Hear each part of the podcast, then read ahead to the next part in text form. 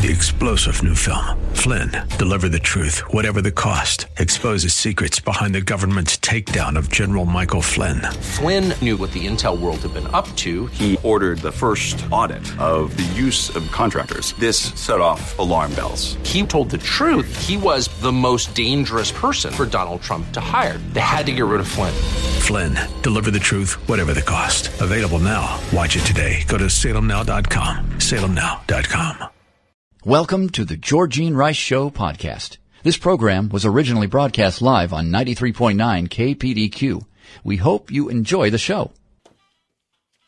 Well, good afternoon and welcome to the Monday edition of the Georgene Rice Show. Glad to have you with us today. Clark Hilton is engineering today's program. James Blend is producing. And we're going to talk with Nancy Anderson. She is the author of Avoiding the Greener Grass Syndrome. In fact, the title might sound familiar to you because this is the second edition.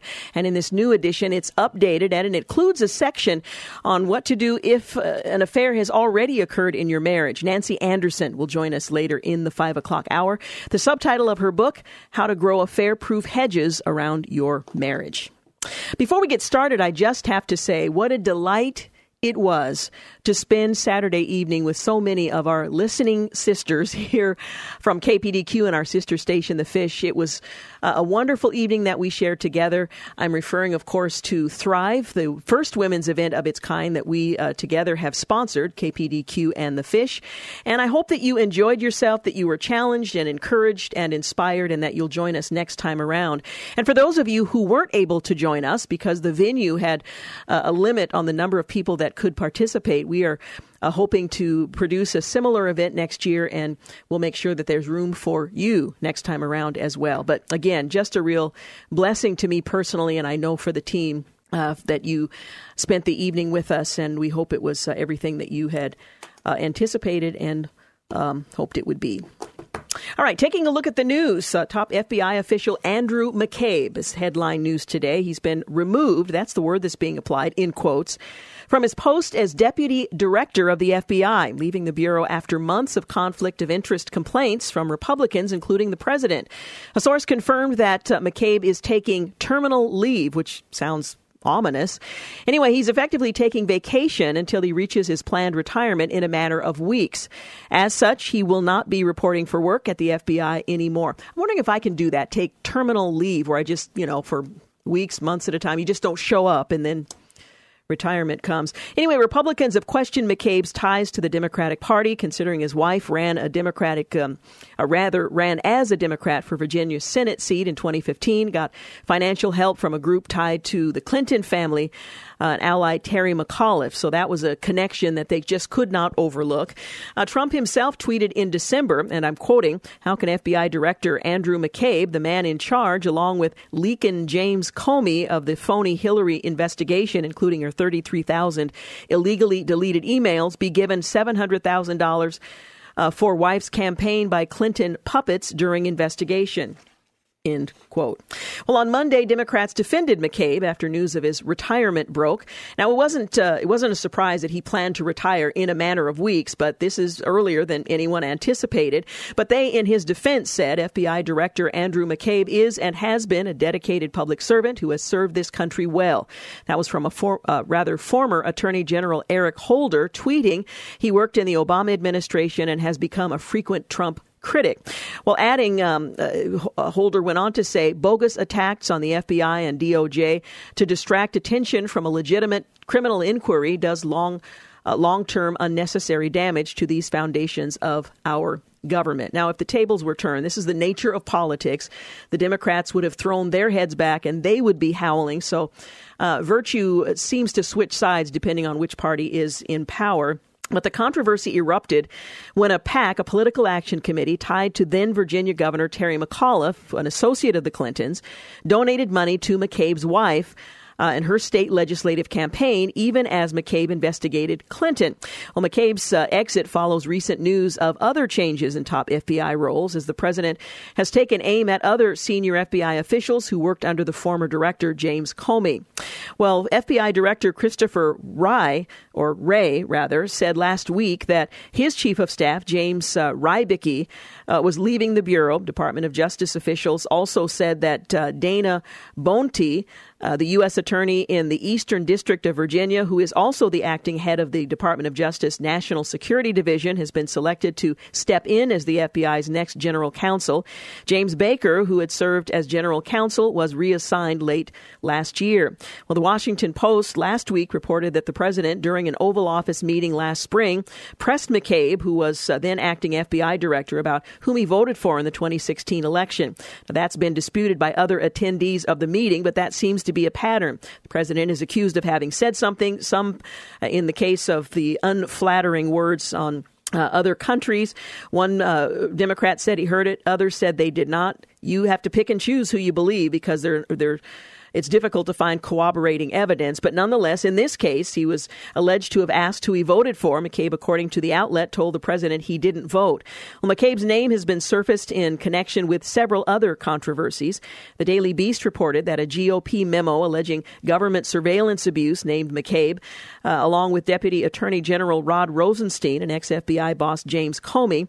Incidentally, the McCabe removal comes after uh, Wray viewed the memo Sunday on Capitol Hill, as reported uh, last week. Several Republicans also want to uh, to know what McCabe knew about the anti-Trump text messages between the two bureau officials, including one that seemed to reference an insurance policy against Trump winning in the 2016 election.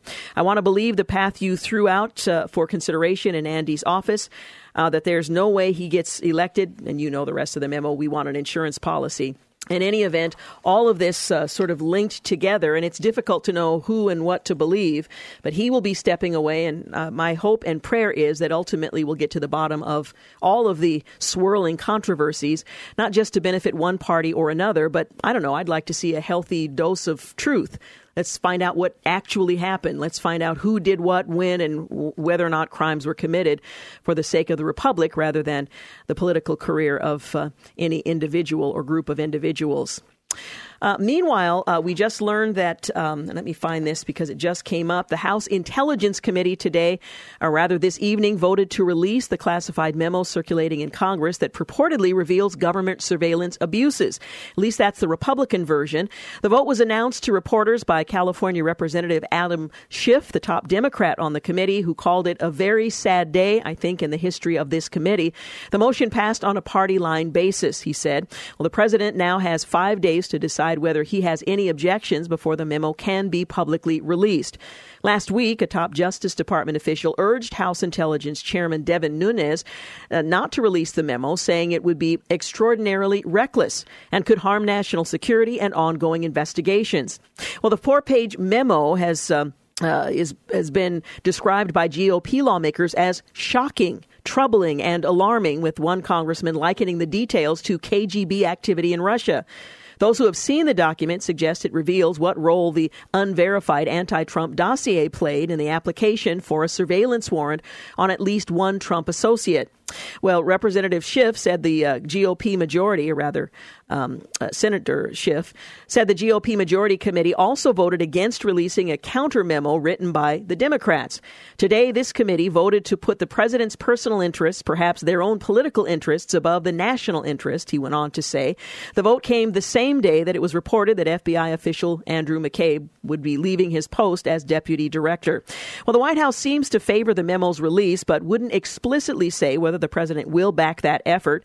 We want full transparency, Press Secretary Sarah Sanders Huckabee said on, uh, well, at the press conference earlier today. That's what we have uh, said all along. Sanders said they were uh, letting the process play out before officially weighing in. Well, the time has now come that the president must officially weigh in. And we'll find out what, uh, what will happen next. You're listening to The Georgene Rice Show. We'll be back. You're listening to the Georgene Rice Show podcast. It's aired on 93.9 KPDQ. 21 minutes after 4 o'clock, you're listening to The Georgene Rice Show. Now, I want to take a moment and give away a pair of tickets to see Johnny W. Comedy Night at East Hill Church. That's coming up on March the 10th, 7 o'clock p.m.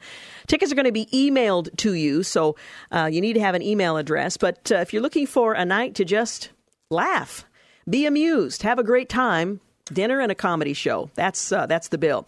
Anyway, we're giving away a pair of tickets uh, so you can come see Johnny W. Comedy. That's at East Hill Church again on the 10th of March. You can find out more at kpdq.com if you want to find out about uh, Johnny W. And you can always go to YouTube or somewhere and find little clips of uh, these comedian types. Uh, but we want to give away a pair of tickets to caller number three, and the number to call is uh, 503 786 9390. 503 786 9390. Caller number three, a night of comedy at East Hill Church on March the 10th. 7 o'clock p.m. We'll be giving away um, pairs of tickets throughout the week, so listen up for an opportunity to win your night of comedy. Well, the White House on Thursday released an immigration plan that would offer a path to citizenship for approximately 1.8 million of the so-called dreamers, along with a 25 billion dollar investment in border security, including for uh, for President Trump's long-promised wall. Now, the White House uh, was expected to provide more details of the president's proposal uh, early this week, but the proposal represents a reversal for Trump and could provoke resistance among his uh, conservative allies. Could did already has. Well, in September, the president ended the Obama era Deferred Action for Childhood Arrivals, or DACA program, which uh, currently covers roughly 690,000. How you get from 690,000 to 1.8 million, and some are suggesting it's closer to 3.6 million, is another story. Anyway, roughly 690,000 immigrants who were brought to the United States as children illegally. Independent estimates say about twice that number qualify for the program, however, and the president, who once promised to eliminate DACA entirely, later reversed himself and urged lawmakers to extend the program while denying he would consider citizenship for those covered. Well, on Wednesday of last week, the president said he was open to a pathway to citizenship for younger immigrants brought illegally into the country as children. Now, younger, we're stretching that uh, rather broadly. Um, a lot of these uh, younger immigrants are now in their mid to late 30s, but he went on to say we're going to morph into it, speaking to reporters. It's going to happen at some point in the future over a period of 10 to 12 years. Now, legal status for the recipients would be uh, revocable for criminal behavior and national security threats, the official said, and um, eventual citizenship would require still unspecified work and education requirements and a finding that the immigrants are of good moral character. Well, the president's plan would restrict new family based immigration to spouses and minor children, doing away with provisions allowing parents, adult siblings, and others to enter the country, that chain migration. The official said it would uh, only end new applicants for visas, allowing those already in the pipeline to be processed. Well, he's willing to provide amnesty uh, to 1.8 million uh, young illegal immigrants in exchange for a stronger border wall. The White House said it would like to see $25 billion for beginning the construction on the border wall along the U.S. border that Congress uh, years ago already approved but never funded. More funding for border security personnel and an end to chain migration and an end to the diversity visa lottery, uh, lottery system. A White House official called this a dramatic concession. The White House official believes the compromise position could get 60 votes in the Senate and could then be sent over to the House for additional improvements and modifications. Uh, maybe, maybe not. The group of 1.8 million uh, illegal immigrants exceeds the 800,000 immigrants brought to the country as minors who were shielded from deportation under President Obama's 2012 DACA uh, program. Those 1.8 million uh, would be on a path to citizenship that the White House estimates would take some time. It comes in many forms, speaking of amnesty, but it seems they all eventually grow in size and scope. Any proposal that expands the amnesty eligible uh, population risks opening Pandora's box. Uh, Mike Needham, CEO of Heritage Action for America, said in a statement, and could lead to a Gang of Eight style negotiation that should be a non starter. Well, the back and forth has begun. It will continue. Uh, there have been a few supporters, lots of dissenters to the president's plan, which was announced, as I mentioned, last week details of which are expected this week. Now, I did hear some speculation uh, driving in this morning uh, that the president uh, had suggested amnesty only as a means to expose the Democrats who don't really want to settle the issue until after the 2018 elections because it is a, a useful tool for attempting to retake the House and the Senate. Um, but one can only hope that uh, that kind of cynicism is not accurate, even though it certainly seems merited. Well, a key House committee is um, uh, was set to vote today on whether to make a public classified memo that top congressional Republicans say um, details government surveillance abuses. That vote was taken earlier today, and uh, they the House committee decided they will allow that memo's release. It now requires the president to comment on it. But there was also another issue of great concern to many of us, although perhaps not as many as uh, are interested in this surveillance. The Senate rejected a bill earlier today to ban most abortions after 20 weeks of pregnancy. Uh, it was the uh, pain capable Abortion Act that would have ended abortions after 20 weeks because science um, supporters argue tells us that the unborn can feel pain at that point. Senate uh, the Senate voted today on Senate Bill 1922 known as the Pain Capable Unborn Child Protection Act and makes it a crime or would have made it a crime for any person to perform or attempt to perform an abortion if the probable post-fertilized age of the unborn child is 20 weeks or older. There was a filibuster in the Senate and the uh, Republicans were not able to override that filibuster. So the Pain Capable Unborn Child Protection Act in the Senate has failed. It did pass. Uh, some time ago in the House, but once again, abortion unimpeded and without any regard to the uh, uh, the unborn child in utero um, has uh, been disregarded once again in Congress.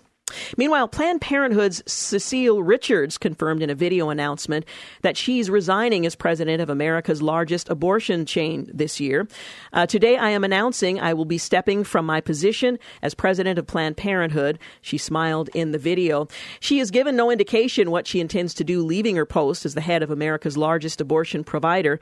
No replacement has uh, even been hinted at. She said, after 12 incredible years, hmm. She said in an emailed statement that the time has come for me to move on to my next chapter and for new voices to take the lead at Planned Parenthood. She said working for Planned Parenthood has been the greatest honor of her life. Now imagine that.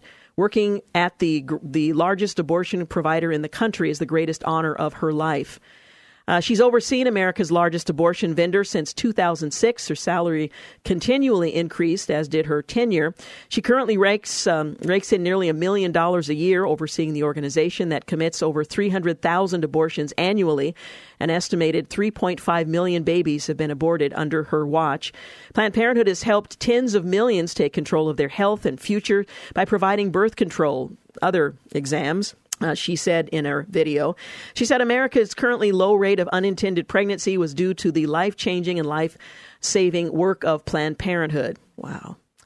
President Trump's pro life mandate continues to threaten the very existence of the abortion giant, uh, thankfully um, says uh, David Daleiden of the Center for Medical Progress, uh, speaking to LifeSite News, as Planned Parenthood faces federal criminal investigation from the FBI and the Department of Justice for selling aborted baby body hearts, lungs, livers, and brains. Richard's departure shows that the old strategy is no longer working. The secret is out that Planned Parenthood is a taxpayer sponsored crime syndicate of industrial scale, child killing, and even Cecile Richards can no longer put a, a friendly spin on it. She may be stepping down because Planned Parenthood is under investigation for illegally trafficking in aborted baby body parts um, and other crimes. Troy Newman, who's the president of Operation Rescue, told LifeSite News. She may be trying to get out before indictments drop. She is also tainted with other scandals by her close affiliation with Hillary Clinton and Fusion GPS, which are also being investigated. Planned Parenthood may now view her as a liability. Well, it goes on from there nonetheless. Cecile Richards uh, will leave behind a brutal legacy if she departs from the position as the president or as she departs. She reportedly told the organization's board on Wednesday that she plans to step down, pioneered a company that uh, has aborted 7,131,130 babies since Margaret Sanger's founding of the abortion organization. Planned Parenthood doctors aborted more than 328,348 aborted, or rather unborn babies in 2016 and over 6 million between 1978 and 2016, according to CNS News. You're listening to The Georgene Rice Show. We'll be back. You're listening to The Georgene Rice Show podcast. It's aired on 93.9 KPDQ. 35 minutes after 4 o'clock is the time. You're listening to The Georgene Rice Show, brought to you in part today by Liberty Coin and Currency. Later in the 5 o'clock hour, we're going to talk with Nancy Anderson. She's the author of Avoiding the Greener Grass Syndrome How to Grow Affair Proof Hedges Around Your Marriage. She speaks to the subject from both sides of the issue, having crossed that line looking for greener grass and having returned to find that what she was looking for was right where uh, she had vowed to stay. Nancy Anderson joining us later this afternoon in the 5 o'clock hour. Well, the Senate has confirmed Governor Samuel Dale Brownback of Kansas to be ambassador at large for international religious freedom at the Department of State. Every uh, Senate Democrat voted against him, so Vice President Mike Pence cast the tie breaking vote in Brownback's favor. In the ambassadorship, Governor Brownback will lead the Office of International Religious Freedom, which is under the umbrella of the State Department, and charged with promoting religious freedom as a foreign policy objective.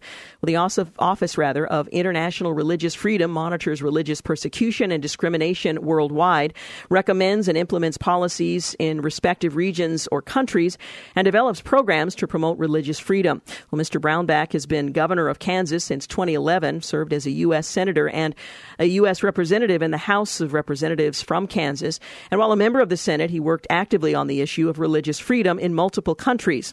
And he was a key sponsor of the International Religious Freedom Act of 1998. Governor Brownback um, was uh, nominated by the president and the Senate for confirming, uh, rather, he thanked uh, the uh, president and the Senate for confirming uh, him as ambassador at large for international religious freedom. Matt Staver, founder and chairman of Liberty Counsel, said it's sad, however, that every Democrat put partisanship over religious freedom. Innocent people around the world are imprisoned, tortured, persecuted for their faith. Christians and religious minorities are suffering more persecution than at any time in history. Governor Brownback has proven that he will fight for religious freedom. He will do an excellent job defending this sacred freedom around the world. Again, Matt Staver from Liberty Counsel uh, commenting on the um, ambassadorship of Governor Samuel Brownback, who will be ambassador at large for international rights of religious freedom through the State, the, uh, State Department. Well, former Secretary of State John Kerry reportedly tried to meddle in Middle Eastern uh, peace talks, allegedly telling a close associate of Palestinian Authority President Mahmoud Abbas not to yield to President Trump's demands when he demands that they engage in peace talks. Israeli news outlet uh, Maariv uh, reported on an apparent meeting between Kerry and uh, Hussein Agha in London, where the 2004 Democratic presidential nominee also reportedly floated a possible encore bid in 2020. But in the conversation, Kerry reportedly told Agha to share a message with Abbas, urging him to hold on and be strong during the talks with the presidents, uh, the, the Trump administration, and play for time and not yield to President Trump's demands. Well, Kerry, who served as former President Barack Obama's Secretary of State during his second term, also reportedly told Agha that uh, Trump would not be in office for long, suggesting he could be out in a year. Well, that's uh, a bit of prognosticating. According to the report, Kerry used uh, derogatory terms when referring to the president. That's not surprising. He offered to help the Palestinians create an alternative peace initiative. He reportedly asked Abbas not to attack the U.S. or the Trump administration, but rather focus attacks on the president himself. Thank you, former Secretary of State and uh, loyal American. One prominent Trump ally, former House Speaker Newt Gingrich, voiced disbelief at the reported comments on Thursday. Uh, Kerry knows, as a former Secretary of State, a former U.S. Senator, that kind of advice would be stunningly unpatriotic, and I don't think John Kerry would do something like that, Gingrich said. I hope he wouldn't. I would uh, be very, very surprised if a former Secretary of State, a former U.S. Senator, would have said anything that was uh, that overtly, overtly rather anti anti American. The White House didn't immediately respond to requests for comment. The State Department says that they would uh, decline to comment as well. It's unclear whether Abbas plans to take Kerry's advice, if in fact that advice has been given. But the Palestinian leader already has drawn the scorn of the Trump administration. UN Ambassador Nikki Haley used the UN Security Council meeting on Thursday to slam Abbas over recent remarks he gave in which he allegedly rejected any U.S. role in peace talks. We will not chase after a Palestinian leader leadership that lacks what's needed to achieve peace, she said. Well, Kerry's meeting with Palestinian Authority representatives comes just one month after the Trump administration decided, after years of U.S. promises, to recognize Jerusalem as the capital of Israel. And by the way, those were promises made by Presidents Obama and Bush. Vice President Pence uh, this week said that peace between Israel and the Palestinians is more likely following the decision and noted that the State Department would begin the process of moving the U.S. Embassy from Tel Aviv to Jerusalem Pence said on Monday that the embassy would open next year ahead of schedule. Now, there was a lot of talk about the fact that it would take two to three years for this to uh, to be possible. But apparently, uh, the Trump administration is expediting that move. This week, Pence also fired back against accusations that the controversial announcement made the peace process impossible and breached the trust with the Palestinian leadership. He said the truth is the Palestinians walked away from negotiations for peace with Israel in 2014 and have stayed away since. It's time for the Palestinians to come back to the table, Pence uh, said, speaking to Fox News this week.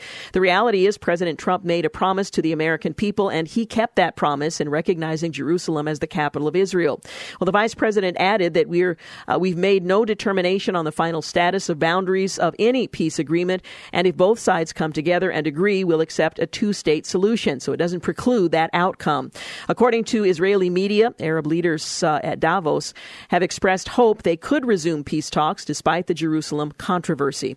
So one can only hope that the vice president is uh, correct in his assessment. I mentioned that U.S. Ambassador um, Nikki Haley, the UN um, well, ambassador launched a, a, broadside. This was on Thursday at the Palestinian Authority president, Mahmoud Abbas, accusing him of indulging in outrageous conspiracy theories about Israel and lacking what is needed to secure peace in the region. She made the remarks at a meeting of the UN Security Council on the Middle East. She pointedly contrasted Abbas with leaders like the late Egyptian President Anwar Sadat, whom she cited as a leader willing to step forward, acknowledging hard truths and making compromise. Where is the Palestinian Anwar Sadat? Not? She asked.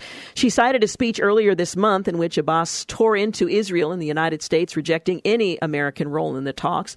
We will not accept. We will not accept for the U.S. to be a mediator because after what they have done to us, a believer shall not be stung twice in the same place. Abbas said, according to the New York Times, responding to the threats to pull funding for the Palestinian Authority. He said expletive your money.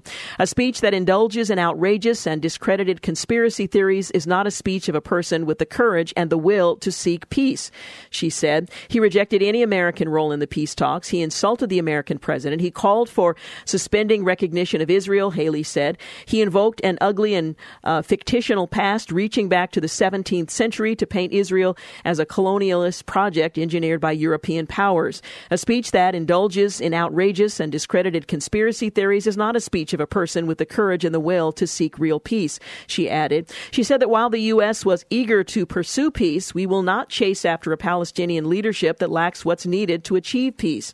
At the session, Palestinian ambassador Mansour uh, attacked the decision by the U.S. to recognize Jerusalem as Israel's capital, and, capital rather, and moved the embassy, uh, saying that it was null and void. We remain insistent on respect for the law and our rights, and we reject this unilateral provocation decision, which directly contravenes the charter and U.S. resolutions on the matter. He went on to say, "Well, the UN session came after remarks by the President of the United States, who spoke alongside Israeli Prime Minister Benjamin Netanyahu and Davos, Switzerland."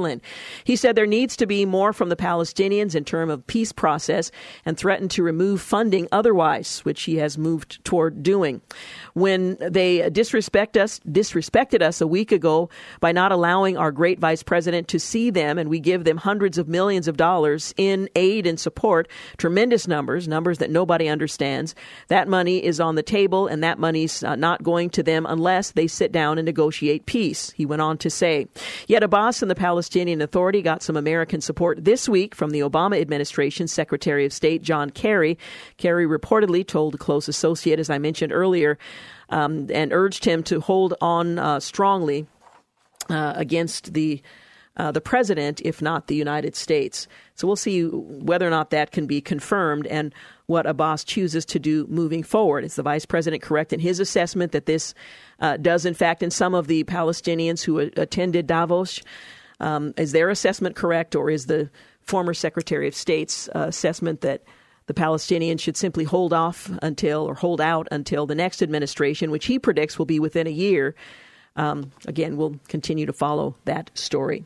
45 minutes after 4 o'clock, you're listening to The Georgene Rice Show. You're listening to The Georgene Rice Show podcast. It's aired on 93.9 KPDQ. We're back 50 minutes after 4 o'clock. You're listening to The Georgene Rice Show. Later in the 5 o'clock hour, we're going to talk with Nancy Anderson. She has written many articles and a couple of books. Her latest is Avoiding the Greener Grass Syndrome How to Grow Affair Proof Hedge around or hedges around your marriage. And she goes into detail about her own struggle with the straying some 30 plus years ago and what she and her husband have learned since as they reconciled and have a very strong marriage that encourages others as well. So Nancy Anderson will join us at about a quarter after the five o'clock hour. By the way, if you uh, happen to miss any of our conversations, uh, interviews, you can always go to kpdq.com. There's a podcast there. I think that, that information is up by the end of the evening. Is that about right, Clark? The podcast? Yeah. Um, anyway, you can listen to that and other interviews that you may have been interested in. And if you uh, heard a conversation, you wonder, oh, what was the name of that book? Who was the author? What was that interview? You can also go to the Georgene Rice Show Facebook page, and I try to list every day. Occasionally, I will miss that; just things get very busy. Um, but I try every day to put there um, the names of the authors that I'm interviewing, their books, and so on. So you can check that out. If not, you can always call the front desk here, and we can do a little investigating for you if if uh, if you need that as well. Well, last night, of course, was the Grammys. I stopped watching quite some time ago. They've gotten less and less uh, entertaining to me. Uh, I had some friends who uh, were up for Grammys. I don't even know if they won the Grammys. I'm thinking primarily of um, of my piano playing friend. Um, and uh, anyway, so I didn't watch the things, and apparently few people did as well. These uh, self congratulatory events have gotten more and more political and they're not as entertaining as people who just like the music and want to see what the industry is doing. They don't enjoy it as much. I mean, if you're interested in political things, there are places to do that. We can watch C SPAN but the Grammys, the uh, Oscars, and so on, uh, they've they've lost for many people their entertainment value. So while the stars in attendance seem to enjoy Sunday night's uh, highly politicized Grammy Awards, viewers were uh, were tuned off by the the night's political antics. They included a cameo from the former presidential candidate Hillary Clinton. Viewership for the 60th annual Grammy Awards was down by more than 20 percent from last year's show, which was also down, according to the Hollywood Reporter. The early number ratings could indicate an all time low for the Grammys. Now, the three and a half hour award ceremony was uh, given a 12.7 rating among households, according to the data from Nielsen Media, and that may not mean a whole lot to most of you, but it, uh, it's a low number. That's the biggest ratings drop for the Grammys since 2013, one year after the death of Whitney Houston on the eve of the 2012 ceremony. Well, the show aired earlier this year, but um, it uh, didn't face competition from uh, the the Walking Dead like it did last year as zombies. Uh, the Zombie Show um, uh, didn't return for several more weeks. But some of the night's most uh, political moments included a brief Clinton cameo where she read from the book Fire and Fury, and you know that had to have been entertaining. T- Kendrick Lamar uh, took the stage. He backed was backed by a waving American flag, flanked by a cadre of dancers dressed in military-like clothing. He performed his uh, his uh, rap piece uh, with some political lyrics. Uh, Camila Cabello had uh, one of the more politically charged moments on the night when she took the stage to uh, make a plea in favor of Dreamers, referencing the debate happening in Washington, D.C. over the repeal of DACA. And Logic and U2, they used their time on stage to slam the president's alleged uh, comments on countries that um, was less than civil. Um, Logic told the crowd, the uh, the rapper added, uh, and lastly, to those who fight for equality in a world that is not equal, not just, and not ready for the change we are here to bring, I say unto you, bring us your tired, your poor, and any immigrant who seeks refuge, for together we can build not only a better country, but a world that is destined to be united. In any event, uh, the Grammys uh, were not uh, viewed by the large numbers that they had been accustomed to some years back. I think that's pretty true across the board for a lot of uh, entertainment, uh, where the lines are being blurred between entertainment and uh, more serious subjects.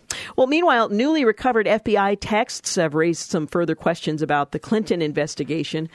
I look forward to the day when all of these uh, investigations um, are completed or abandoned or whatever needs to happen with them. But anyway, federal investigators said on Thursday that they had found at least some of the missing texts between two FBI officials. Republicans raised more questions about the um, bias at the government's chief law enforcement agency, so pretty much more of the same. Now, you might recall there were some months of uh, these texts that we were told last week had simply vanished and It was a glitch in the system that meant that these this critical period, and because of the period that it covered, it was very suspicious to those uh, who believe that the FBI and the Department of Justice are doing less than what's in the best interest of the American people. Well, Justice Department Inspector General Michael Horowitz told Congress that his investigators had managed to recover messages between the agents, uh, Peter Strzok and FBI lawyer Lisa Page, who were both ousted from the investigation into Russian meddling in the U.S. election. Now, Republicans had wondered how the messages disappeared, particularly after another batch between the reported uh, pair revealed a number of curiosities about the investigations of 2016 Democratic presidential candidate Hillary Clinton and Republican candidate Donald Trump. Well, in October of 2016, the pair exchanged texts about a Wall Street Journal article detailing potential conflicts of interest in the FBI's criminal investigation into Mrs. Clinton. The article noted that Deputy FBI Director Andrew McCabe's wife's political campaign received over a half million dollars from entities tied to Virginia Governor Terry McAuliffe, a close friend and former associate of uh, Mrs. Clinton and certainly her husband Bill Clinton. Also, the Wall Street Journal reported that 98% of that money was donated after the FBI started the Clinton investigation. Well, texts between Mr. Strzok and Ms. Page appear to show that FBI Chief of Staff James Rybicki believed Mr. McCabe should have recused himself from the investigation. Mr. McCabe didn't recuse himself until one week before the presidential election. Well, Rybicki just called to check in, Ms. Page said in the text. He's very, he very clearly rather 100% believes that Andy should be recused because of the perception. Well, Ms. Page then says uh, if it's a matter similar to those we've been talking about lately, why no recusal before? I assume uh, McAuliffe picked up. Miss uh, Mr. Strzok responded, but that doesn't make sense. He doesn't. Uh, he said he was interviewing. Maybe he's heading into private practice. Well, in another exchange, Miss Page warned Mr. Strzok about coming on too strong in investigating Miss Clinton.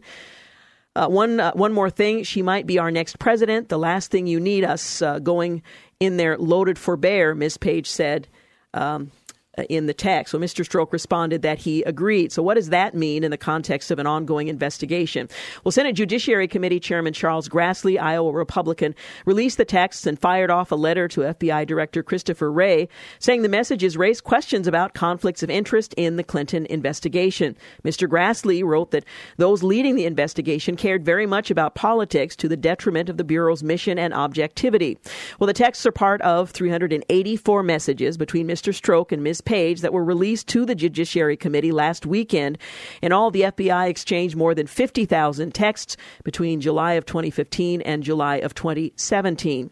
Well, Republicans said they suspected something fishy when the Justice Department said it couldn't find messages between the 14th of December 2016 and May uh, 17th of 2017. Mr. Trump said on Twitter that the missing texts were one of the biggest stories in a long time.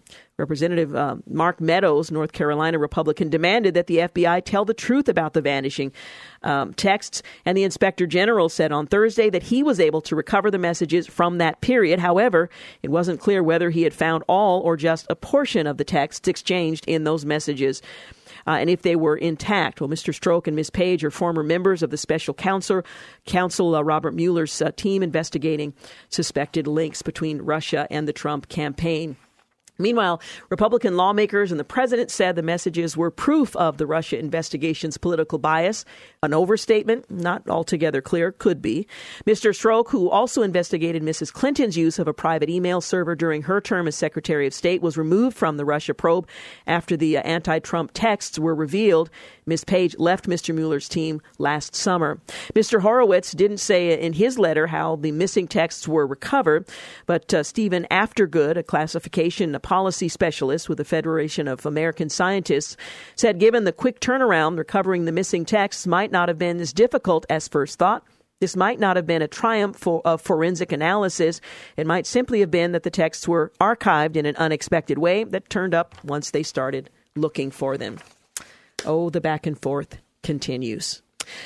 We're at the top of the hour. We've got news and traffic. When we come back, we'll uh, cover a bit more news and also talk with Nancy Anderson, author of Avoiding the Greener Grass Syndrome How to Grow Affair Proof Hedges Around Your Marriage. You're listening to the Georgene Rice Show podcast. It's aired on 93.9 KPDQ. Well, good evening. You're listening to the second hour of the Georgene Rice Show. About six minutes after five o'clock is our time. Portions of our program today are brought to you by Liberty Coin and Currency. Later this hour, we're going to talk with Nancy C. Anderson. She is a prolific writer, but her latest book is Avoiding the Greener Grass Syndrome. It's the second edition of this book that's been updated How to Grow Affair Proof Hedges Around Your Marriage. She knows she and her husband had to do just that after a season in which an affair threatened to break their marriage up. That was some 30 plus years ago, but she's very candid about that experience and what she and her husband have learned. And it is possible to restore a marriage that is uh, stronger following an affair. She'll join us later this hour. Well, former Republican presidential candidate Mitt Romney on Tuesday uh, held a meeting of meeting of the minds rather with uh, one of the most trusted advisors and a Utah political operative as he's preparing to announce a run for the U.S. Senate seat in the next seven days, according to uh, Fox Business. At his mansion in Holladay, Utah, he met with longtime political aide and managing partner at his investment firm and former Chief of Staff Senator Mike Lee uh, also of uh, Utah, Boyd Matheson, to discuss his policy initiatives for his upcoming run for Senate, according to sources with direct knowledge of the matter. So Mitt Romney, as I think most people expected, does plan to run. Uh, they came to an agreement that some of the campaign promises he should run on when he's uh, touring the state could include improving Utah's public education system, infrastructure reform, and uh, combating the opioid uh, epidemic. According to those uh, in the meeting, Romney's campaign initiatives are on the verge of going public, with the former Massachusetts governor likely declaring his Senate candidacy this week according to sources close to uh, Mr. Romney. A spokeswoman uh, did not return requests for comment, but um, uh, did say that this week would most likely be a time when information would be available. His meeting with his two allies comes on his uh, as he organizes his campaign team, gets ready to announce his campaign for uh, outgoing Utah Senator Orrin Hatch's seat. Hatch revealed in early January that he will be retiring at the end of this uh, seventh term in office, completing an historic 42 year career in the Senate. Zwick's attendance uh, at the uh, meeting uh, should be no surprise as he's been close to Romney since 2002 with the Winter Olympics in Utah and is expected to be a senior campaign advisor for his soon announced uh, campaign. Tomorrow, of course, is the uh, president's first State of the Union address. He's going to um, offer five key points, we're told. He hopes to strike a bipartisan and forward looking tone when he's pushing a theme of building a safe, strong, and proud America for his first State of the Union. A senior administration official said the speech is going to focus on five key issues seeking to reach an immigration deal in Congress, the strong economic, uh, rather strong economy from his first year in office, pushing a $1 trillion infrastructure plan, fair and reciprocal trade with other nations, and rebuilding the military. The senior administration officials uh, told reporters on Friday in a background briefing.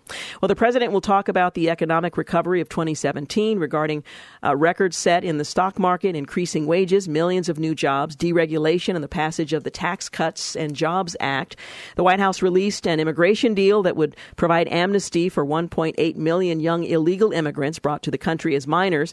In exchange for amnesty, the administration would get $25 billion as a down payment for a physical wall and other security along the southern border and phase out the chain migration and end the visa lottery program. He has an uphill climb as uh, members of his own party, as well as uh, Democrats, have objected to uh, major portions of that initiative.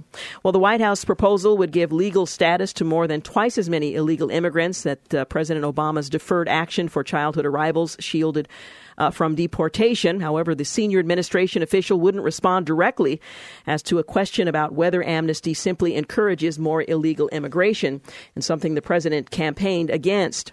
Well, Trump has previously said the $1 trillion spending on infrastructure will come from a public private partnership in which federal funds would leverage greater private investment. The official on Friday didn't touch on that subject uh, either um, but said the president cares about American workers, American families, protecting their wages, protecting their opportunities to rise. That will be reflected in the speech. The president will also showcase uh, faces of the opioid crisis, heroes involved in uh, fighting the crisis that have led to millions of deaths, a senior administration official announced. Trump delivered a speech to a joint session of Congress last year, but it was not an official State of the Union. The preview offered to the media was only a glimpse uh, with uh, reluctance to go into detail. But when asked what headlines will come out of the speech and what the administration would like to see as a headline, the official had a response. One headline uh, would be The economy is roaring. Another is that the president cares about all Americans, the official said. We'll see what the president actually says and what the response will be. Meanwhile, um, there's some question as to whether or not it's time to scrap the State of the Union at all. Uh, Douglas Mackinnon uh, suggests that what was once a useful and at times uh, much needed yearly update to the nation and the world has evolved into a partisan mudslinging sideshow. Uh, that's not only rarely informative, but now consistently insulting to the goodwill of the American people. I've seen pretty much every State of the Union address of my adult life, and I'd have to agree. Over the last 20 plus years, he points out, the State of the Union speech has become nothing more than the president of the day, be it Republican or Democrat, addressing a gathering of 535 increasingly petulant children throwing temper, temper tantrums on the taxpayer's dime. Now we have certain Democrat members threatening to boycott the president's State of the Union speech. What's next? Members of Congress saying they're going to hold their breath until they turn blue? Well, for many years now, every single person in Washington, D.C. has known that the State of the Union address is not only a waste of time, but a complete joke if only because of the pouting, peevish, and truly disrespectful conduct exhibited by members of the Congress during almost every State of the Union address in recent memory, it's time to retire the in person delivery. It's time to honor the American people and let them in on the joke. No matter what the voters may think of President Trump, he has cast aside much of the needless and harmful bureaucracy hindering the progress of our nation. And while most presidents would never dream of canceling the State of the Union address, as it's really become one massive ego stroking, uh, free airtime infomercial aired nationally and internationally, President Trump has proven himself to be a nonconformist in so many ways. The in person State of the Union address is just one more piece of uh, scrap which he may come to believe has to be tossed into the dustbin of American history. Wow. Of course, the Constitution calls upon a State of the Union address. It used to be a kind of a, a business uh, speech given in which the State of the Union was actually the key um, point of the address, but not so much. President Washington's second inaugural address was only 133 words. His first State of the Union address was 1,000 words.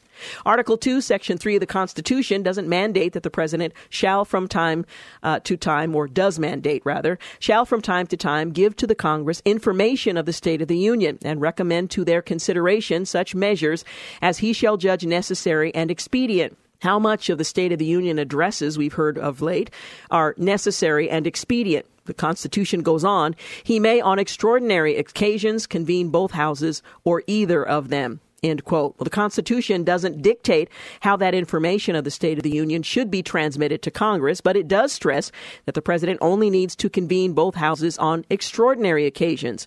State of the Union addresses of late have been anything but extraordinary occasions. That said, President Trump would do well within his rights, or be well within his rights, to simply email his version of the State of the Union, maybe tweet.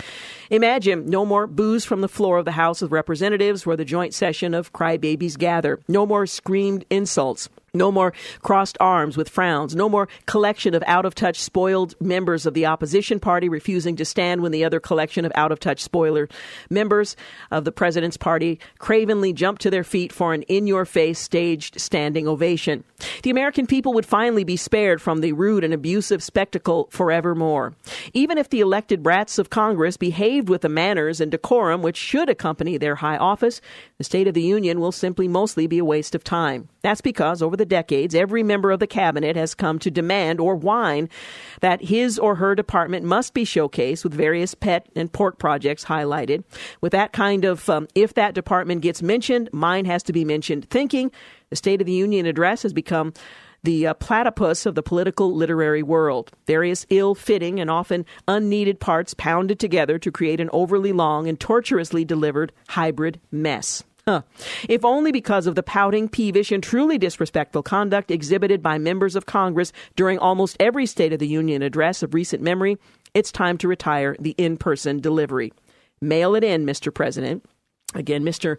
Mackinnon is a former White House and Pentagon official and author of the memoir, The 40 Days, A Vision of Christ's Lost Weeks, suggesting that maybe we ought to go back to the original plan for the State of the Union and not this spectacle that it has become. However, tomorrow night, 6 o'clock, the spectacle that it's become will be in full display. We'll be back. You're listening to the Georgene Rice Show podcast. It's aired on 93.9 KPDQ. Hey, welcome back. You're listening to the Georgene Rice Show. Well, sadly, it's human nature for people to want something bigger and better than what they actually have currently. When problems arise in a marriage, the grass can look greener in every other yard, and that can lure a believer, and for that matter, anyone, into thinking they're going to find true joy and fulfillment on the other side of the marital fence. Well, in avoiding the greener grass syndrome, how to grow affair proof hedges around your marriage, its second edition, Nancy Anderson, my next guest, she assures readers that greener grass is only only a mirage, and shares how to grow the greenest grass of all in your own backyard. Well, extramarital affairs are not um, the social taboo they once were. And living in a culture that pushes the belief that life is short and you deserve to be happy doesn't help. Well, all of these provide fertile ground for the temptation to cheat in your marriage. Well, after straying to the other side of the marital fence and returning to find forgiveness and restoration, she brings personal experience and an authority to this practical book about predicting and preventing an extramarital affair. Each chapter of this second edition has been revised. A new chapter on repairing marriage following infidelity has been already, uh, after it's already occurred, is also a part of it. And she offers seven action words to describe the steps she recommends for all couples who are suffering uh, as a consequence. Well, Nancy Anderson is an award winning writer who has contributed to 30 books, including six Chicken Soup for the Soul titles. She has written many marriage articles, has been featured in uh, national media. She and her husband Ron Anderson hosts the new TV program Growing Healthy Marriages on HSBN TV. She joins us today from Orange County, California to talk about her latest book. Avoiding the Greener Grass Syndrome How to Grow Affair Proof Hedges Around Your Marriage. Thank you so much for joining us today. Well, I'm so happy to be with you. It's wonderful. Well, let's let's begin by talking about what the greener grass syndrome is. Well, it's not new. I think it started with Eve in the Garden of Eden. Remember, God gave her mm. access to everything, every tree, every flower, every fruit except one. And that's the one she wanted. And it's continued on since then with us wanting what we can't have. Even have you ever gone to dinner with somebody and that you order and then they order and you want what what they had? Absolutely. you know? It it just it's something we have to fight against because it's our selfishness. We we think we're missing out on something. Mm-hmm. Now, lots of us get married uh, believing that our husband or our wife. Um, that their job is to make us happy. But you write that this is a dangerous lie to believe. Yes, absolutely. And I did believe that lie. We both did, actually. My husband and I, we sat around be, waiting to be made happy, which that doesn't happen in marriages. Now, you have moments of happiness, and if you're both giving, then you can receive happiness. But if neither of you are giving, then neither of you will be getting. And that's where we were at. We were both demanding and critical and putting up wedges and walls. And of course, we drifted apart, and our anger overtook our life. We drifted away from the Lord. We stopped going to church. We just were a mess. And that's when someone at work noticed, you know, and complimented me. And compliments are like magnets. Mm-hmm. And it's human nature to be attracted to someone who's complimenting you. And that's what happened in my case. The first part of your book is titled The Ecstasy and the Agony of My Affair. You write about your betrayal, confession, restoration. Tell our listeners just a little bit about um, what happened in your marriage, which is familiar to many when uh, periods of dissatisfaction arise. Mm-hmm. That's what it was. It was we were going through a, a hard time in our own marriage, and that's when you're vulnerable. And now we know that's when you need to really set up these hedges that come later in the book. But we didn't have any hedges, and this man at work, like I said, was being real nice to me, and my husband wasn't. I'm not excusing anything, but I'm just telling you how a, a troubled marriage can be an open door. Because we sat next to each other at a board meeting type table, and his leg bumped up against mine. Now, that happens in business, and it isn't necessarily bad. It's what you do after the leg might touch. I should have pulled away and said, Oh, excuse me. And that would have been the end of it. But I didn't move my leg. I let his leg be up against my leg and I shot him a sideways glance uh, without a word saying, I'm open to possibilities. And I should never have done that. That that mistake started the wedge that eventually almost cost me my marriage. So we began having lunches together and then lunches alone and then dinner alone. It was progressive, but each step on the way, I knew that it was leading me further away from my marriage. Mm-hmm. But I continued because we know that sin is fun for a little while. And there was a certain pleasure to it. And it was the whole greener grass syndrome, thinking that I deserved this wonderful feeling that I was having. And it turned out to be a lie, a mirage. It was not green at all. And I came to my senses then. I had moved out of the house. Uh, we were headed for divorce, but through a series of circumstances, really regarding my earthly father and my heavenly father, I came to realize and see myself clearly and who I had become, and it was not pretty. And so I repented to the Lord first and then to my husband. And my husband was able to forgive me. Uh, it's still a miracle, even 38 years later. But we rebuilt our marriage. And and made a vow to each other to stop waiting for the other person to fix and to feed me and to begin to feed ourselves and to feed each other. Mm. Now, one and of the com- to, go, please go ahead. go ahead. No, we just had to start all over because we'd made a mess of it. Yeah. One of the common phrases that we hear life is short and you deserve to be happy. Yeah. What does the Bible say about this notion of deserving to be happy? No, that is not in the Bible, and neither is follow your heart. The heart what the Bible says about the heart is to guard your heart, one, and also that the, the heart can be exceedingly wicked. Mm-hmm. Who can know it? We can devise things that we think are our hearts, but they're just our emotions. And it is not a good guide to determine uh, your happiness. And the Bible talks clearly, Philippians 4.12 talks about, I know how to live on almost nothing or with everything. I have learned the secret of contentment in every situation. And it has to do with I can do all things that God asked me to do through Christ who gives me strength. And that should be our prayer for our marriage. Yes, through rocky times. Yes, through difficult financial, wayward children, whatever it is that comes to um, be a difficulty in your marriage, we can still be content. Content is very different from the emotion of happy. Mm-hmm. You confess in Avoiding the Greener Grass Syndrome that in your first year of marriage, you pretty much complained and criticized your way through it. Looking back, what would you have done differently if you had that to do over again? Well, I was very immature. I was 22 when we got married and I'd pretty much, you know, been to college, had roommates. I did pretty much whatever I wanted to do. So the fact that now another person, I had to uh, take care of this person, I really didn't want to. I wanted to be taken care of. So it was a really big conflict, and I just really felt um, we weren't having any fun. And I had, up until that point, pretty much dated lots of guys, and if I got bored with them, I'd just pick another one. Well, I, I couldn't do that anymore. So it was uh, hard for me to come to the realization. And my husband was critical. He grew up in a home where profanity and yelling and criticizing were normal. And I didn't know what to do with that because my family wasn't like that.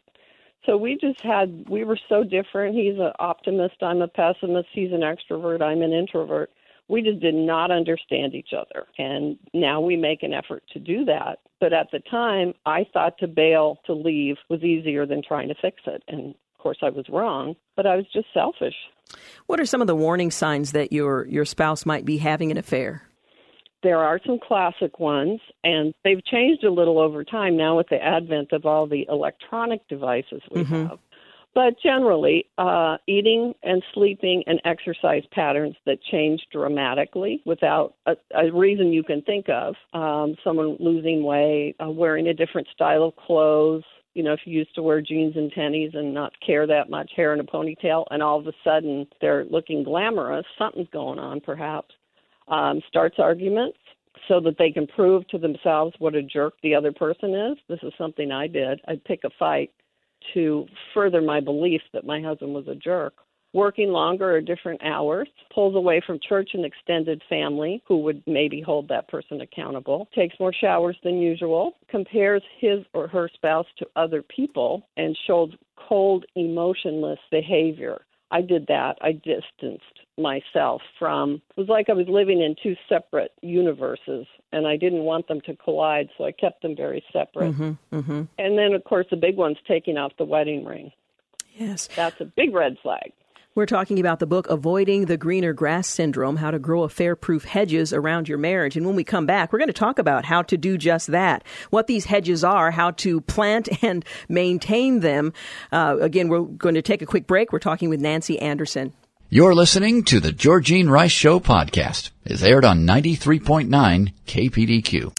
We're back. You're listening to the Georgene Rice Show. We're talking with Nancy Anderson. She's the author most recently of Avoiding the Greener Grass Syndrome, How to Grow Affair Proof Hedges Around Your Marriage. She doesn't just write from a theoretical standpoint, but has had the experience of having to reconcile a marriage after an affair. Now, you write about planting and growing affair proof hedges. Let's talk first about what a hedge does and how you can uh, grow them around your marriage uh, to avoid um, the kind of uh, affairs that are so common these days. Or, uh, and I, I suppose we'll talk a little bit later about what to do if an affair has already taken place. Okay, so the concept of hedges is a boundary, a guarding type hedge that you put around your marriage with the purpose of keeping the good things in and the bad things out. And this is something that my husband and I, in our early years, didn't even have a clue, didn't have a concept um, we recommend now that couples talk about these things. Even in premarital counseling, which we've done, we talk about these hedges. And the beauty of it is that each couple gets to decide where their weaknesses and strengths are and put extra protection in the areas of each couple's weaknesses. I'll run through them real quick Please. and then you can follow up. Uh, the first one, it spells out the word hedges. The first one is hearing, which has to do with communication, not just talking about kids and chores but sharing each other's dreams, each other's hurts, each other's uh, aspirations. Um, then encouraging, which has to do with building each other up. All of us are good at pointing out someone's faults, but it has to be purposeful to build one another up, and we give some real clear advice on how to do that. Then dating, which is keeping it fresh and fun. A lot of couples forget that they're also a couple, not just mom and dad or part of a family, but they are a couple. And one day the kids will go away, and you need to maintain your couplehood. So maintain the dating. Then guarding, which has to do with very specific boundaries at work, which especially with both people in the workplace. What are the rules? Do I do I get in a car with a guy? Do I go to lunch alone with a guy? On business travel, do we meet? Do I go in his hotel room? Do we meet in the bar? I mean, all these sorts of things have to be talked about ahead of time. And then when the event happens, you go, oh, I'm not going to go to his room. And you say, we're going to meet in the lobby. So there's no discussion about it. There's no decision to be made. It was pre made. So that helps a lot of people be real clear, especially with workplace things. Then mm-hmm. there are other types, boundaries, hobbies, even people at church. You have to always be on guard, not paranoid, but on guard. Then educating, which is talking about really getting to know your spouse's personality. I mentioned that we're opposites in a lot of ways. So I actually studied how do introverts think? Why does he talk to all these strangers? I don't have any desire to talk to strangers. Why does he like doing this? And his, is he doing it just to annoy me? No, he's an extrovert. So by understanding him, it helped me understand maybe my reaction to him. So we talk about the things that are that you can learn about your spouse, his childhood. His dad was an alcoholic. I read books about children of alcoholics. They have different issues than other people might. So that's educating and then satisfying puts them all in perspective and that is actually doing the action part of all the other things. Now you've learned what to do, but the actual practice of it is a whole different animal. Sometimes people don't get there. They just think about doing it, but they don't actually do it. So with those six hedges, you're in good shape. Yeah, yeah. What kind of work does it take to maintain those hedges once you've established them? Well, it takes it does take a lot of work. Just as in a real garden, I mean, you have to pull the weeds. Discontentment comes along, trials come along. You have to pull those things out that are hurtful to the marriage, and then you really have to tend to them. You have to trim it, you have to move it, um, different things happen. You have an ill child. We had elderly parents to care for. Might have a financial setback. Things happen, and those hedges have to be reconfigured. Now, one of the things in this second edition of Avoiding the Greener Grass Syndrome is an, a, affair repair segment in which you also offer some suggestions on how to move forward if an affair has already taken place and the couple is committed to reconciling. Yes, and this is so exciting that this is in here because it wasn't in the original mm-hmm. book. So it is there's seven steps. The first one of which is reveal, which means tell the whole truth get it all out there. Not in great detail. I am not one on giving lots of details, but but tell the whole truth. Then repent, which means to turn away from, to break off with the person, to repent to the Lord, to repent to the spouse. What do I need to do to fix this? Then reconcile, which is that joining together of trying to make it balance, um, trying to make amends, and then rebuild, which is starting over with a new foundation, a recommitment to the Lord, a recommitment to each other, and then resolve, which is determining in your heart and getting a plan for change. Then renew, which we've seen people renew their vows in a most wonderful way, which was they got rebaptized together, at symbolizing the new birth of their marriage as a new a new foundation. And then the last one is rejoice, and that is to celebrate the awesome miracle that can happen, even with this horrible breach of a marriage, that the Lord can restore it. And that's the beauty of our relationship now, 40 years in June, is that we have been restored and we now rejoice. Hmm. How long did it take you, uh, for your marriage rather, to heal after you decided to remain committed to one another? Well, forgiveness, in my opinion, is a gift you give someone, undeserved. But trust can take as long as it takes. Now, in our case, I was really transparent about where I was and who I was with, and and I also quit my job and had no contact with this other person. So I think it was a little easier for my husband. If I'd kept working there, I don't think we'd still be married. Mm. So it took us probably two years to really feel like we could take a breath and go, okay, we're we're on solid ground. One of the things you confess is that your husband was willing to forgive and ultimately to trust you uh, sooner than you were able to trust yourself. Mm. Um, and for the person who is guilty of having uh, had an affair, what challenges might they expect in this process of reconciling that they may not anticipate? I was surprised by it actually too, um, because he forgave me, like I said, easier than I forgave myself. Mm-hmm. Because I'm like, how did that happen? Once the the veil, so to speak, was lifted, and I saw myself clearly. What in the world have I done? I went to five years of Bible college. I knew what it was wrong. I just got. I was in rebellion, and once I came to my senses, much like the prodigal son that mm-hmm. came home, I came home to my husband, and I had to live with and reconcile my guilt before God. Of course, God forgave me but I had to work through my forgiveness and set up these boundaries help me that I will not do that again. Yeah, yeah. Well, it's a great book, and I would recommend it for anyone who is committed to a marriage that is protected by the hedges you write about and those who have struggled because of an affair. Again, the title of the book is Avoiding the Greener Grass Syndrome How to Grow Affair Proof Hedges Around Your Marriage and Find Out that the grass on your side of the fence can be as uh, green as, uh, as um, you would hope. Nancy Anderson, thank you so much for talking with us. Thank you. It was Appreciate wonderful. it very much. By the way, the book is uh, published by Kregel and is available in bookstores. You're listening to The Georgene Rice Show. We'll be back in a moment to wrap things up. You're listening to The Georgene Rice Show podcast. is aired on 93.9 KPDQ. This is the final segment of The Georgene Rice Show brought to you in part today by Zerorez. Well, I read an interesting article in Christianity Today having to do with a church that had a baptism that went wrong in the courts in trying to reconcile the the differences between the church and the individual who was offended. Um, the the court weakened church protections, and I think it's a cautionary tale. Uh, Christianity Today reports that when churches face lawsuits, does their religious liberty hinge on whether or not their accuser is an official member? Well, experts are concerned that in an unusual baptism gone wrong, a state supreme court has decided that it, the answer to that question is yes. Now, the first thing, a baptism gone wrong.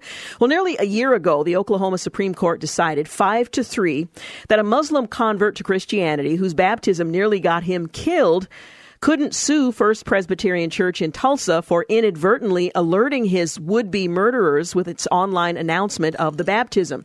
Now, they innocently were rejoicing over uh, the fact that a former Muslim had come to faith in Christ and, without thinking about the implications of a Muslim background believer, had posted, as they did with every other uh, new convert who had been baptized, information regarding that individual. Well, 10 months later, in December of last year, the justices changed their minds and they issued a 5 4 decision that the man could, in fact, have his day in court. Well, this month, First Presbyterian Church asked the Sooner State's top court to take a third look at the case, arguing that the justices mixed up two separate issues of law the ecclesiastical extension or church autonomy doctrine and the ministerial exception. Well, the trouble started more than six years ago when a Syrian Muslim man converted to Christianity and asked if he could be baptized by First Presbyterian. The man, who is called John Doe in the court documents to protect his identity, which is at the heart of the issue, says he asked the church to keep quiet about it since Sharia law demands that converts from Islam be executed. So it wasn't a matter of ignorance. He had to ask at least someone in the church, maybe not the right persons, I don't know, that they keep it quiet that he was being baptized and explain the reason why. Later that day, the man flew to Syria to marry his fiancee. A few weeks later, while still there, he was kidnapped and threatened by Islamist extremists, including his uncle and cousin. His uh, abductors had discovered his conversion through First Presbyterian's online weekly bulletin, which announced his baptism according to his lawsuit. Well, after three days of torture, the man escaped after killing his uncle during a struggle for a gun. Well, it took several months for the man and his wife to make their way back to the United States. He told the Tulsa World, a no, uh, local newspaper. After returning, he went through more than a dozen surgeries to repair his body from the torture. Well, he sued First Presbyterian Church for $75,000, accusing it of breach of contract, contract rather, negligence and outrage. The church asked for the case to be dismissed, reasoning that secular courts don't have jurisdiction over ecclesiastical matters like theology and customs. Well, the district court agreed. They dismissed the case for lack of subject matter jurisdiction. When the man appealed to the state Supreme Court, it said the same thing. The case was dismissed in February of last year. Then last month, the Oklahoma Supreme Court handed down another ruling. No facts changed, First Presbyterian's attorney, John Tucker, said. And in the ruling itself, no reason was given for reversing or rehearing the case, which can be requested by a losing party after any decision. But one of the justices that sat out the first decision weighed in on Joe Doe's side, the defendant, if you will, the second time around, and uh, uh, one of the justices that agreed with the church in February changed his mind by December. The foundational inquiry is to discern exactly what Doe asked the appellees to do with respect to baptism, what appellees agreed to perform for Doe, and ultimately the nature and extent of Doe's consent surrounding baptism. The justices stated, noting uh, that multiple times Doe did not become a member of First Presbyterian Church. So he wasn't a member of the church. He went for the sole purpose, apparently, of being baptized. Well, ecclesiastical protection for a church arises solely from membership and the consent by the person to be governed by the church. Their opinion continued. They referenced the U.S. Supreme Court's Hosanna Tabor decision, in which all nine justices agreed that the government couldn't interfere if a religious organization wanted to fire a minister. The ministerial exception, or the church autonomy doctrine, grounded in the religious cause of the First Amendment, um, uh, the Oklahoma Supreme Court uh, justices decided, operates as an affirmative defense to an otherwise uh, cognizable claim, not a jurisdictional bar. Well, in other words, a religious organization can use the ministerial exception or church autonomy doctrine to defend itself during a case, but not use it to escape from trial altogether. But that's where the court got it wrong. Tucker argued in his petition for rehearing. Well, yes, the ministerial exception can be used to defend oneself at trial, but the church autonomy doctrine is something altogether different. It establishes a constitutional denial of jurisdiction, which means that a secular court has no right to even try the case in the first place. This case cannot be finally decided without delving into Christian beliefs about baptism generally and Presbyterian beliefs specifically. It will be necessary to judge how the Presbyterian faith uh, views publications, both under church governance and historical documents. Well, it goes on from there. But at the heart of the matter is the man uh, ended up in an altercation with his abductor, his uncle. His uncle didn't survive in a tussle over a gun. Uh, the man, Mr. Doe, shot and killed his uncle. He was held and tortured for three days, managed to escape, but sustained serious injuries. Now, there's a court case here, and one wonders, it's not mentioned in the Christianity Today article, uh, how the church responded to the situation aside from the court case. Was there an effort to help to underwrite the cost of the uh, uh, the medical treatment that was uh, required by the man? Was there an apology? We don't know any of those details based on what we have here. Uh, just what religious liberty scholars and law professors say about the liability of the church in this case. And I bring it up for a couple of reasons. One is, as I mentioned earlier, it's something of a cautionary tale about uh, what the church hears when someone approaches for baptism, as in this case, uh, and what. Um, uh, whether or not they hear carefully enough um, the strictures that are, are asked of them to protect that individual, and particularly with Muslim background believers, as was the case with this uh, this gentleman. Now, one would hope that as the body of Christ at this church in that location, that they would respond in a way that would reflect genuine concern and effort to come alongside this new believer. Um, we don't know what impact this whole situation has had on his his faith and his determination to follow Christ, stepping away from his uh, Muslim beliefs. But one can only hope and pray that this will be reconciled, not just in the courts, what they decide, but this will somehow be reconciled among the parties directly involved, and that churches would be very careful about uh, providing information, especially if they've been asked not to. Uh, even though it's uh, born out of rejoicing and um, uh, glad uh, glad hearts over the fact that someone who was lost has been found. Um, anyway, an interesting case. We'll find out what the Supreme Court ultimately says in that. Um, that situation. I'll try to follow it as much as is possible. Well, taking a look at the remainder of uh, of the program for this week on Tuesday, we're going to talk with Sarah Marr. She's the author of Dreaming with God, a bold call to step out and follow God's lead. We're also going to talk with Joseph Infranco. He's with Alliance Defending Freedom, and he's going to be at the um, 2018 Freedom Rally that's sponsored by Oregon Liberty Alliance. That's coming up this weekend. We'll give you all the important details on that. And uh, there's another of the presenters that we're also going to interview on. Uh, I have an opportunity to talk with on Thursday. I'm very excited about it. I don't have the information in front of me, so I'll just say that much and leave it at that. But excited about it. Also on Tuesday, the president will be delivering his first State of the Union address that will be followed by a series of others also offering State of the Union addresses. And uh, the question being asked do we really need a State of the Union address as it has now been morphed into kind of a litany of, uh, of pretty expensive programs that any president over the last several decades has outlined he uh, intends to uh, initiate. And then we're going to talk this week with Matt Tallman. He's um, going to be one of the presenters at the Short Term Mission Connection. That's coming up uh, shortly. We'll give you details about that. And on Thursday, we'll talk with Pastor Scott Gilchrist with the Romans Project, uh, a really uh, amazing program to help train um, pastors in Africa um, in the scriptures. And as I've traveled there several times, I know one of the things that I hear over and over again is we lack the training, we need training, and this is a great resource for many of them. So we'll talk with Pastor Gilchrist on Thursday. Well, we are out of time. I want to thank Clark Hilton for engineering today's program, James Blend for producing, and thank you for making the Georgene Rice Show part of your day. Have a great night. Thanks for listening to the Georgene Rice Show podcast. If you'd like to download a podcast of the show or would like more information on today's guests, please visit the show at kpdq.com or on Facebook. Follow the show on Twitter at grice show and like us on Facebook. And join us live every weekday at 4 for more critical thinking for critical times on 93.9 KPDQ.